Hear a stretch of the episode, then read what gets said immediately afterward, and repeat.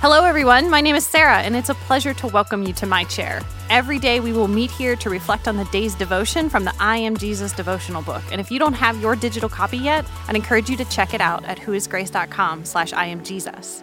Now, my hope is that our time together helps you take your faith from weekly to daily as you become a fully devoted follower of Jesus Christ. Today is Wednesday of week six, and we are on page 38 in the I Am Jesus devotional book.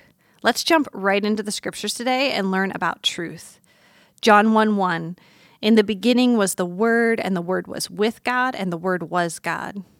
If we read further in the chapter, we see verse 14. And the Word became flesh and dwelt among us, and we have seen his glory. Glory as of the only Son from the Father, full of grace and truth. The Word is Jesus, and he is full of glory, grace, and truth. John 8 31 to 32. So Jesus said to the Jews who had believed him, If you abide in my word, you are truly my disciples, and you will know the truth, and the truth will set you free. In the words of Jesus, there is truth and freedom. He promises that freedom to those who abide in his word. John 14, 6, we're reflecting on all week I am the way and the truth and the life. John 17, 17, Jesus is praying to his Father right before he's arrested. He prays for himself, he prays for his disciples, and he prays for those who will believe through his word. He says, Sanctify them in the truth. Your word is truth. The Bible, and John in particular, doesn't leave us with many options regarding belief in Jesus. Like I mentioned yesterday, he's either a raving lunatic or he is who he says he is. I cannot just believe that Jesus gets some things right. The Bible doesn't give me that option. Jesus' words do not give me that option. It's all or nothing. He is the truth or he is a liar.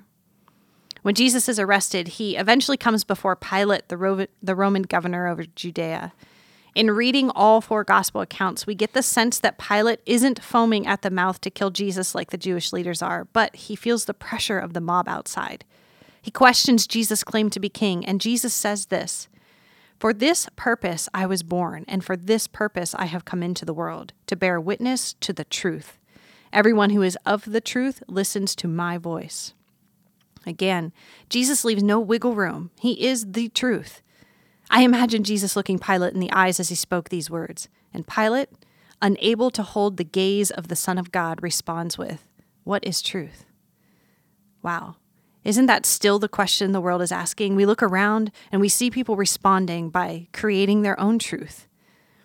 John does not record Jesus answering Pilate's question, but what John does write as a witness is of the death and the resurrection and the ascension of Jesus, the Savior of the world.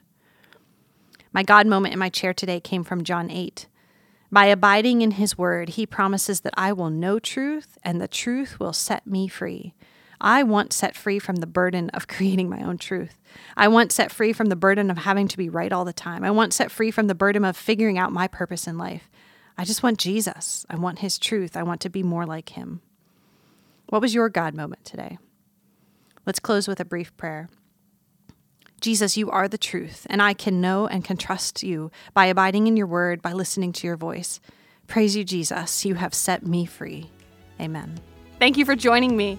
Remember, you can always access Grace's daily read plan at whoisgrace.com slash read. And please like, subscribe, and share this podcast so others can find it. I look forward to meeting you at my chair again tomorrow.